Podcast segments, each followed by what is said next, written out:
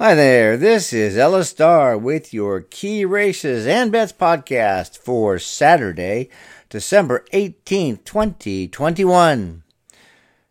As always, this Key Races and Bets podcast, as well as the companion part, the Key Races and Bets blog, brought to you by Amwager.com, A-M-W-A-G-E-R.com.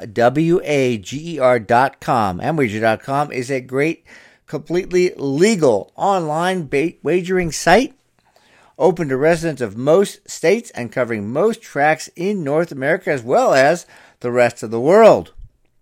Go to Amwager.com to find out more if you're not a member, if you are a member, or if you're not. You can also get the Key Races and Bets blog by clicking on How to Bet and Ellis Starr's blog at Amwager.com. Just a note that next week's Key Races and Bets blog will be for the races on December 26th, Sunday, December 26th, day after Christmas, covering opening day at Santa Anita. You should be able to get them early in the week as they are drawing entries early. But remember, next week, Key Race and Bets blog will be covering Sunday, December 26th. But this Key Race and Bets blog covers three fantastic betting races at Gulfstream Park on Saturday, December 18th. And last week we had a really good week. We get two out of three, unfortunately. Didn't hit all three, but we got four to one and seven to one on our top picks in two of those three races. We're going to do the same thing here, starting with the Suwannee River Stakes, race five at Gulfstream on Saturday, December 18th, with a post of 154 Eastern. It's an awesome betting race with a field of 12 going a mile on the grass. The horse I think can win is Alms, with a 4 for 8 career record, all on grass, including three straight wins in the second through four starts of career, including two grade 3 stakes just like this one. She almost won the Grade 3 Appalachian Stakes in the summer of 2020, missing by a nose and a head on the wire. Then something went amiss, and Alms was away from the races for nearly 16 months. She returned at the end of October this year, and in a sprint which was nothing more than a prep getting cobwebs out. Moving up considerably just three weeks ago in second start off the layoff, Alms missed by a neck in a non-graded stakes on the grass at Fairgrounds at a mile and a sixteenth, which will turn out to be a key race. The reason I say that is the winner in that race, an 11 horse field, was Breeze Rider, and she was the only horse to have come back since. Breeze Rider won the My Charmer Stakes one week ago and easily by almost five lengths. Alms is only the second horse to come back out of that race and is sure to improve markedly as well, and she's already a multiple Grade 3 Stakes winner. She gets red hot. Luis Saez for the first time is the one to beat. Shifty She has won six of ten in her career, including three of six this year. The first of those was at this mile trip at Gulfstream in the non-graded Powder Break Stakes. Then she won the State Bred Ginger Punch Stakes before third and fourth place finishes. The wins came with Gonzalez in the saddle, although Irad Ortiz Jr. rode her subsequently. Those were her two losses. But when Gonzalez got back on for the Grade 3 Noble Damsel in October, Shifty She returned to winning form. Shifty She appears to need the lead and may get pressure from Princess Causeway and potentially others, but she has a better post than the other speed types, and she didn't come from off the pace under Gonzalez to win the powder break. So the pace scenario is not a big concern. Keeper of Time and Princess Causeway have a bit less probability to win as compared to Alms and Shifty She, but their odds make them worth the risk for inclusion in exacta play at the very least, and possible for a small win bet, particularly in the case of Keeper in Time, who opens at 15 to 1. Keeper of Time won a Group 3 stakes in April in a field of 15 and an 80 to 1 odds, getting up in the last jump to win by a head. Then she imported to the U.S. and moved to the strong Brendan Walsh barn. She ran well, especially after four months off, to be third of nine in the Riskaverse stakes at Saratoga at this mile trip on the grass, her first ever two turn race. After a really poor effort a month later, perhaps coming back too quickly, Keeper of Time rebounded to third while wide from a very poor post in the Glen Cove Stakes at Belmont in October, where she was beaten a neck for second. With Tyler Gaffalione getting on here with a very strong half mile workouts, actually a pair, no, best one, 47 and 6 tenths, best of 27 coming into the race. Keeper of Time could easily run a lot better than her double digit odds suggest. Princess Causeway has won six races in career, just like Shifty She, but in 19 starts compared to 10. However, Princess Causeway's 3 for 11 record on grass, what really matters, including a win, a second, and a third in four starts this year. The best of those came in a stakes quality classified allowance race in October at Keeneland, where she led from start to finish and beat a couple of nice horses in Dominga and R. Baby Ruth. Like Keeper of Time, Princess Causeway put in a very strong turf workout, 58 flat, best of 23 coming into the race, and must be respected. In the Suwannee River Stakes, race 5, Gulfstream Post 154 Eastern, on Saturday, December 18th. The win bet is alms at 2 to 1 or more. That is the first bet we need to make. A smaller win bet can be made on keeper of time in 92 or more. That's definitely called for. As I have much stronger opinion of alms, I want to bet more to win on her, but with keeper of time likely to go to post at high odds, we can bet much less and win the same amount. That's where proportioning our bets comes in very handy. And that in those cases, use something like a Dutching tool. There's a free one at amwager.com, and that accomplishes our goal at no cost. A Dutching tool lets us set the amount you we want to win or the amount we want to bet, and based on the odds, our bets are proportioned accordingly. Amwager has a great Dutching tool available among many other features. Definitely worth checking out. Amwager.com. Going to play three different kinds of exactas here. The first is going to be Alms and Shifty She over Alms, Shifty She, Keeper of Time, and Princess Causeway. Then we're going to box Alms, Shifty She, Keeper of Time, and Princess Causeway. I don't want to not have at least one combination with either of the two long shots on top. And then the last one's going to be Alms and Shifty She over Alms and Shifty She, Keeper of the Time, Princess Causeway, plus In a Hurry, Classic Lady, Summering, and Sweet Melania. That's four of the horses to throw in there. Now we're going to move down to the Harlan's Holiday Stakes race 9 at Gulfstream on Saturday, December 18th. This has a post of 359 Eastern.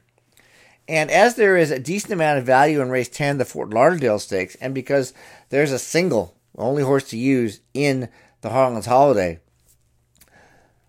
to that next race, this becomes a race to get involved in, although only six horses are in, entered. The favorite, 8 to 5, is Fearless, who's not the horse we're going to single.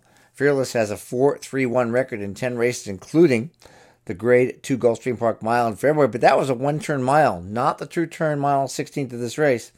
And although Fearless finished second in the Oaklawn handicap at nine furlongs in April around two turns, he didn't make up any ground, nor did he when third in the Pimlico Special in May. That makes me believe he's vulnerable to a lone front run in this race, and that is Mighty Heart, who, although opens at second choice at 9 to 5, should be a lot lower, in my opinion, based on his probability to win if he gets the early lead. Mighty Heart just won the Grade 2 Autumn Stakes at Woodbine last month and was dropping to Grade 3 off a win. Unless you think he can't run as well on dirt as he did on all weather, he proved that not to be true when taking the Blame Stakes with the same $150,000 purse as the Harlan's Holiday in May at Churchill Downs at 9 furlongs. Mighty Heart came from off the pace in the blame, but his best races have come when allowed to lead from the start, as when winning the million dollar Queen's Plate in 2020 and the Grade 3 Dominion Stakes in July of this year, as well as the autumn. John Velasquez takes the call, and Mighty Heart runs the same race he did last month. He will not be caught, and he gets the rail. As for bets in this race, for a win bet, I'd play the same amount I would bet to win a Mighty Heart, but in doubles. And I think we'll get a much better return. However, if Mighty Heart is 9 to 5 or more, I would bet him to win. For the exacta, we'll just play Mighty Heart over I Have a Jedi in South Bend. We're not going to play the exact of Mighty Heart over Fearless. It's not worth it. The doubles where I really want to make money. So there's three sets of doubles here. The first is the one I'm going to play the heaviest, and that's Mighty Heart in race 9 with Atone in race 10.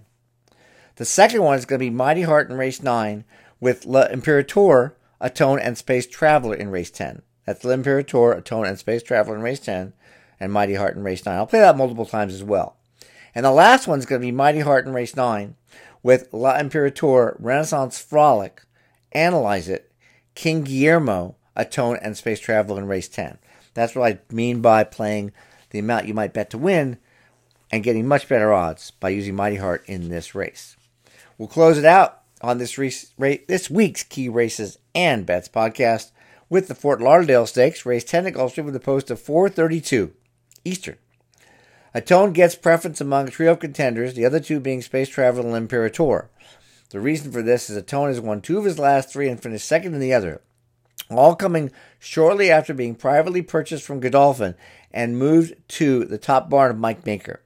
His first start for Maker in August was interesting as he pressed a fast pace while battling head and head with the leader from the start and until an eighth of a mile to go, but then faded to sixth.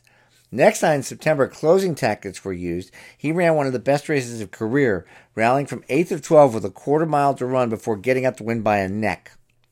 Facing tougher foes a month later in October, Atone rallied for second and improved to a very strong 104 Equibase speed figure, which he then bettered to 106 in his most recent race, winning easily by two and a half lengths last month at Aqueduct on the grass. Likely to be in third or fourth early, and with the ability to rally from far back as well, Atone should benefit from the fact up to five horses may want the lead in this race. With very consistent jockey Jaramillo, who's won 18% of almost a thousand races this year, in the saddle, and for a trainer and maker who gets his horse to hold their top form a lot of the time, Atone appears ready to step into Greatest Stakes Company post the upset by repeating either of his last two efforts in the Fort Lauderdale, and he opens at 12 to 1. Space Traveler has never run in a Grade 2 race like this since coming to North America last summer. He was a Group 2 stakes winner at a mile in the summer 2019, finished fourth in the Mr. D Stakes, formerly the Arlington Million, in August, which is Grade 1, before a huge run to end up second of 10 in the Grade 1 Woodbine Mile a month later. Next, in the Keeneland Turf Mile in October, which is formerly the Shadwell Mile, also grade one. Space Travel put in a big run to be beaten just two heads for third and three quarters of a length for second. Those efforts earned 108, 103, and 105 Equibase figures, which are some of the best in the field. Rested three months, Space Traveler put in an exceptional five furlong work, 58 flat on the grass, eight days ago to tell us all he's in tip top shape and as such, a small drop from grade 1 to grade 2 could just be what he needs to earn his first U.S. stakes win. U.S. win. L'Imperatore has won 5 of 9 in his career, including 2 of 5 since reporting to the U.S. in the summer of 2020. I think we can disregard the U.S. debut as it was on soft turf he obviously hated and led to a year away from the races. But since then, L'Imperatore has won two of four, the most impressive of which was his most recent race on November 19th by winning by almost three quarters at the distance of a mile and three sixteenths, which is very close to this mile and an eighth.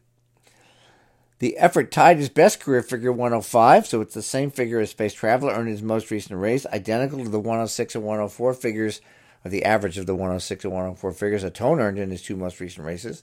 And that makes L'Imperatore a strong contender and rounds out a trio I feel have an edge over the other 10 in this field. Now, honorable mention has to go to some horses which you heard me mention uh, in the daily doubles, and those are going to be Renaissance Frolic, Analyze It, King Guillermo. Renaissance Frolic has won 4 of 16 at Gulfstream, including the non graded Mr. Steel Stakes in July with a 105 figure. He ran poorly at Kentucky Downs. Some horses just hate that course, so he could bounce back to good form. Analyze as one of two from Chad Brown's barn, the other being L'Imperatore.